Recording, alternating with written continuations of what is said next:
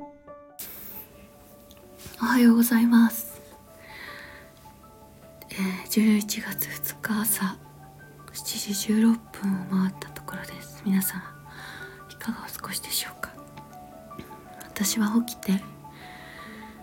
お手洗いに行きまして水を飲んだところです。ちょっと起き抜けにね撮ってみたいなと思っていてワクワクしながら2階の私の部屋に今来たところなんですけれどあの今日はあの起き抜けに撮るっていう状態であのあまりこう思考を働かせないで自分の夢を語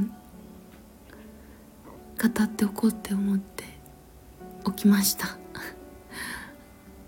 あのなんかねすごくクリアに描いた描けたものがあって景色があったのでちょっとそれをメモしておこうと思いました。私はこれからのここからの人生は歌を歌ってたくさんの人を幸せにしたいなって思っているんです。でそれがどんな状況かなっていうのが見えたんですけど広々とした野外のステージですごく自然が豊かでで気持ちよい会場どこまでもこう広がるあのフィールドでですごく夕焼けが綺麗な時間帯に歌を歌ってみんなが気持ちよく幸せな気持ちに包まれてリラックスして安心して、ね、美しい景色を見て、はあ、生きてるって素晴らしいなってみんなが感じるようななんかそういう世界をイメージしています。で私はそこで歌を歌ってその世界におさらに楽しめるようなそういうことに貢献していくことがこれからのこの先の人生でもっとできたらいいなと思って起きました。ふん。あもう3分ぐらい経ちます。ちょっとこのラジオどんな風にやっていこうかなと思ってるんですけど。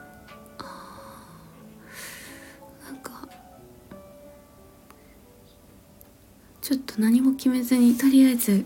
あのやっていきながら考えていこうと思います。ただあの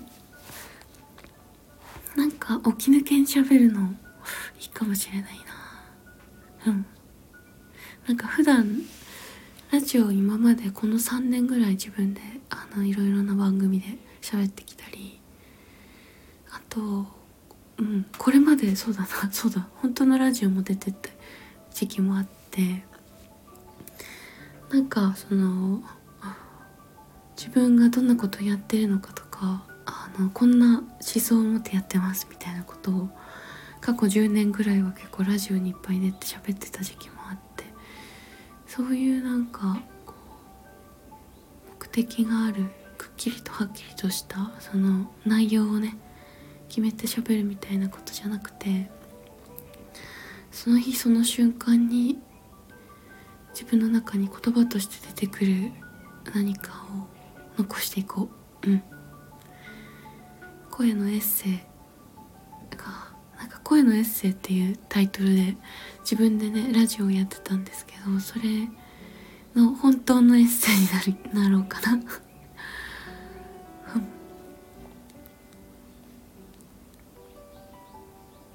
ということでうん私のあのここから先の人生は歌を歌ってたくさんの人を幸せにできるような人生にするっていうのが私の夢です。でその景色はさっきかあの言葉で描いたようななんかすごく広い広々とした野外のステージで夕焼けが綺麗なタイミングで私はあのシンタと一緒に作った曲をシンタやあの何名かの気の合う音楽の仲間たちと一緒に奏でて近しい友人や家族や娘やあの出会ったことのないたくさんの人たちとそこで自然の豊かさと夕焼けの美しさに囲まれて、まあ、それだけでも幸せなんだけれどもなんかそこに音楽を乗せてみんながさらにこうリラックスしたり安心したり幸せな気持ちになったりするようななんかそういう時間を作るっていうそういう中にこう自分の歌があるっていう感じをとってもあの願っております。いや今2階の窓から本当にあの蔵王連峰っていうんですけどすごく大きいお山が見えていて今もう紅葉が始まっていて今月中にもう雪があのてっぺんの方には降るんじゃないかと思うんですけどなんかこういう自然の中で日々ね音楽を作ってるのでうんなんかそういう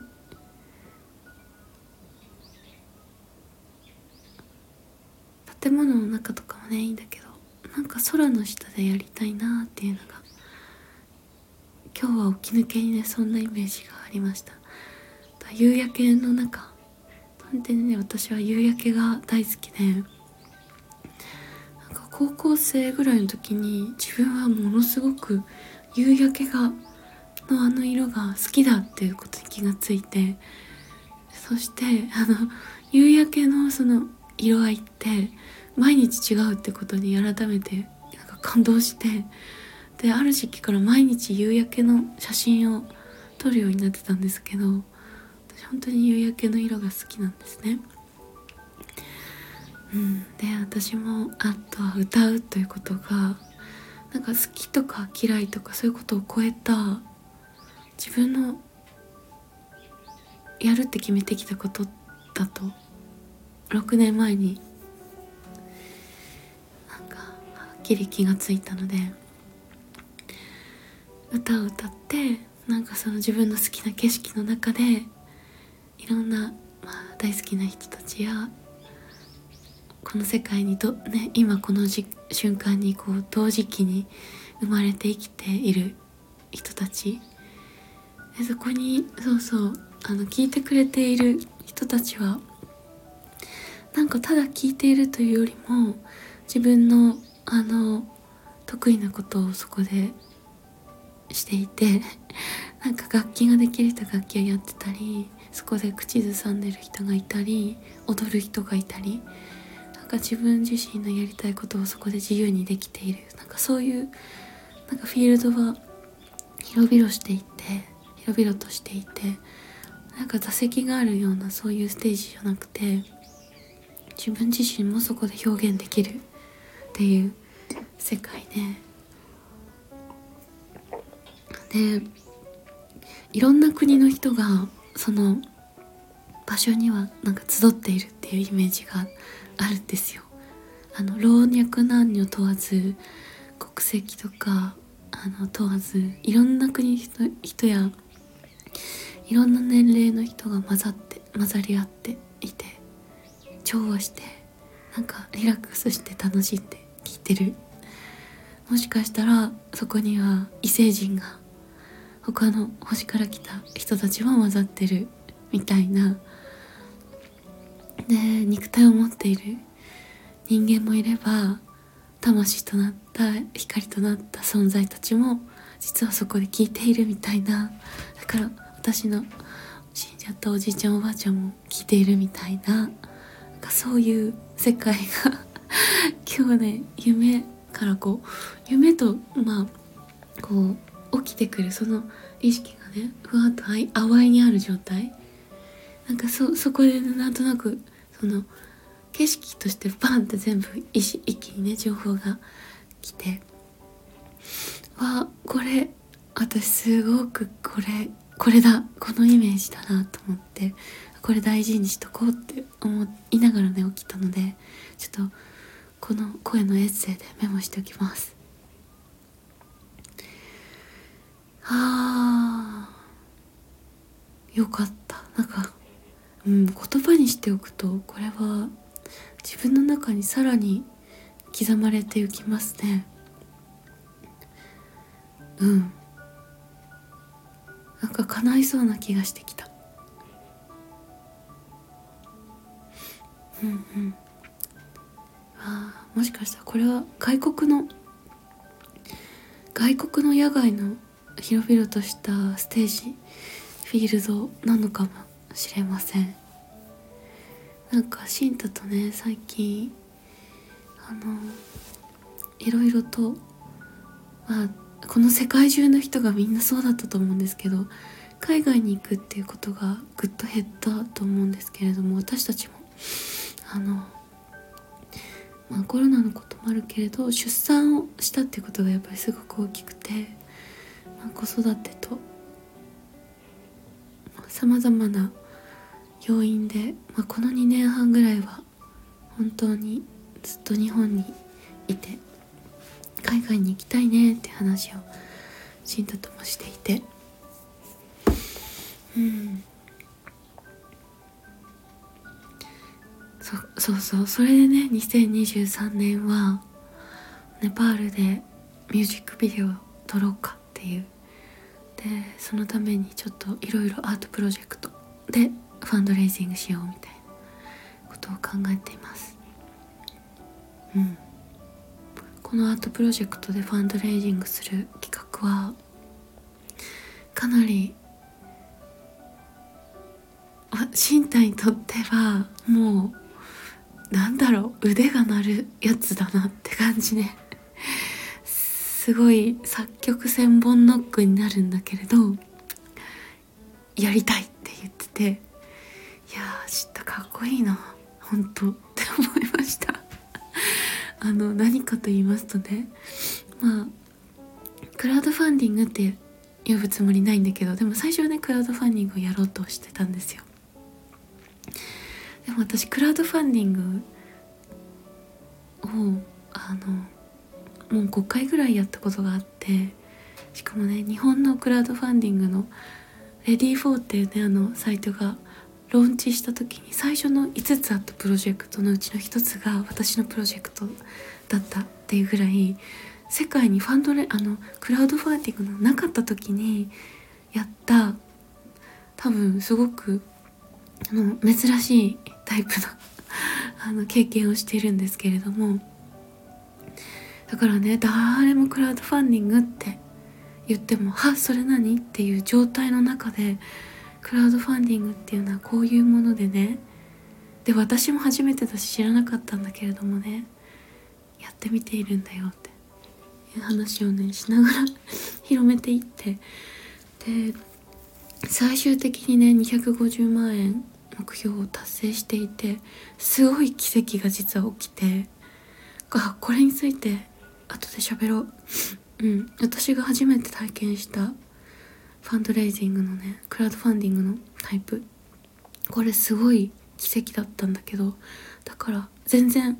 誰の参考にもならない話になるかもしれないけどでももしかしたら 参考になるかもしれない。うん。ちょっとこれについては後で話すんですがそう。でねクラウドファンディング私が初めてやったタイミングから10年ぐらい経つのかな。もうこんなに市民権を得てねすごいなと思うんだけどでもその代わりクラウドファンディングってこういうものってすごくこう色がついちゃったような気がしててで日本の場合はねなんか プロジェクトやりたい人だけがこうお金を集めてなんかお金を払う人たちは何かこうあげただけみたいななんかそういう感覚になっちゃうようなあのものになってるなって思っててで私はちょっともうクラウドファンディングっていう風なあの呼び方はしないしない方が私たちにのやりたいことに合ってるなと思っているんですよ。なので呼び方は変えるんだけれどもでも要はその私たちがこれからネパールでミュージックビデオを撮ったりあとスタジオ入りしてレコーディングをするっていうことをするためのあの資金調達ファンドレイジングをしたいんですよね。でやっぱりね私は絶対にこう協力してくれる人たちに払っていただくお金に見合うもしくはそれ以上のものをあもらえたなって思うようなあのものにしたいんです。参加してくれる方があ自分が払った金額と見合うもしくはそれ以上だなってそれ以上のものを受け取ったって思ってもらえるようなものにしたかったんですよ。で考えた 私何をもらったら嬉しいかなっていうのを すごい真剣に考えたんですよ。自分たちがやりたいことはクリアになってる。もうバンドメンバーとあとはたくさんの楽器とあのスタジオレコーディングをしたいしネパールでミュージックビデオを撮りたい。あの微笑みのねミュージックビデオを撮りたい。でそれをあのさらに NFT のオークションにかけてファンデーションの資金源にするとかどんどん循環を生み出すっていう自分たちがやりたいことはすごくクリアなんだけどそのための最初の資金集めをする時にあの参加してくれたお金をね支払って参加してくれた方にその参加してくれた人たちがうわすごいたくさんもらえあのお礼を受け取れたって思うようなものにしたくてそこをもうめちゃくちゃ真剣に考えてたんですよ。でうんうん私な、まあ、もう私が何をもらったら嬉しいかなと。であっって思ったのが自分だけの曲をもらえたら嬉しいって思ったんですよ。私がもう音楽好きだからっていうのもあるかもしれないけどあ自分の曲をもらえたら嬉しいと思ったの。で私がね例えばこう大好きなこう小説の一節だったりとかもしくは自分で書いた詩の一編だったりとかもしくはもう忘れられないこう風景の写真だったりとか動画だったりとかあとは大好きな人の写真例えば私だったらシンタだったり娘だったりあの家族だったり両親とかね弟とかがそういう私たちの大好きな人の写真とかねおじいちゃんおばあちゃんとかねなんかそういうものをシンタに渡してそれそれをねインスピレーションに曲を作ってそれを 返礼品としてもらえたらものすっごい嬉しいと思ったんですよ。で シンタにね「ねえシンタあの私ね自分の曲をもらえたら嬉しい。俺にねそのファンドレイジングのあのお礼に自分の曲が世界に一つだけの自分の曲が帰ってきたらめちゃくちゃ嬉しい。もうすっごい満足感あるって。言ったらなんか1,000本ノックとかになっちゃう。何百曲と作ることになるけど一旦それ置いといてそういうことがもらえたら私は嬉しいって言ったら「やりたい!」って慎太が言ってくれてまあ、基本的にはピアノ曲で行こうという話になってるんですがもう私もピアノ曲で欲しいと思ったの。あのなんか自分のあのなんていうのかなもしかしたらそれはあの詩みたいなものをねに返答かもしれないしなんかピアノ曲だけピアノでねいただいてそれをなんかこうもしかしたら自分がその上に詩の朗読をできるかもしれないしあのうんそういうこうあの状態ピアノ曲でもらえたらそこからもしかしたら新たなクリエーションが生まれるかもしれないからうんピアノ曲がいいねみたいな。ということであの私たちの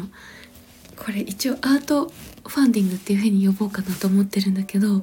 これ自体がアートプロジェクトになる資金調達の、えっと、プロジェクトを今思い描いております。で11月の11日にねローンチするんですで私たちはこれ NFT のプロジェクトとも並走させていく予定でいるんですけどあの NFT をねやっぱりまだ全然知らないっていう方とかや全くこうイメージ湧かないっていう方々が本当にまだまだね多いからちょっと私はクラウドファンディングとあのクラウドファンディングアートファンディングこの私たちのアートファンディングと、えっと、NFT のコレクションの方は、えっと、時期と、と、プロジェクトとしてはちょっと分けてやる予定です。だけど両方ので集まった資金を合算して私たちは、えっと、スタジオレコーディングとネパールでのミュージックビデオ撮影っていうのをやろうと思ってます。そんな感じで、ね、11月11日からこの私たちマイシンタのアートファンディング始まるんですけど返礼品はあなただけのオリジナルの曲を自分あの返答しますっていう。でインスピレーション源となるのは、えっと、あなたがくれる言葉や写真や動画そういったものを送っていただいてピアノ曲で返答するっていう。まあ何百曲とどのぐらいの数の曲になるか分かんないんですけど。それもね一つのアルバムにしていつの日か何らかの形で発表をしてゆきこれも NFT が絡んでいくようななんかそういうものになっていくかなと思っています。うん。はい。なんかすごい喋ってしまいましたがすごく嬉しいです。なんか話すことができて。うん。なっていう感じであのこれから私のあのこの先の未来の夢とかビジョンとかは多分こういうこう一歩一歩あの次来年だね2023年にスタジオレコーディングして MV をネパールで撮ってっていうねこういう一個一個の具体的なクリエーションを重ねていきながら多分その途中で旅の途中でさっきのような野外ステージで夕焼けの中演奏するっていうそこには世界中のいろんな国の人が老若男女混じり合ってたくさんの国の人が聞いてくれていてそこにはなんか地球外の生命体もいたりして なんかいろんなあ動物とかも聞いてくれていて 虫とかも聞いてくれていて蝶々とかテントウムシとかがいてみたいな。夕焼けがすごい綺麗でみんながの顔が夕焼けに染まっていてなんかリラックスして幸せで安心していてその中で歌を歌わせてもらって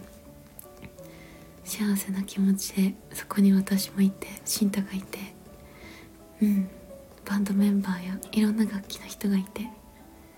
ていうなんかそういう景色を。うん。その旅の途中で体験するのかなと思っています。うん。いいですね。なんか起き抜けに何のもう無防備に話してしまうのいいですね。なんかいいな。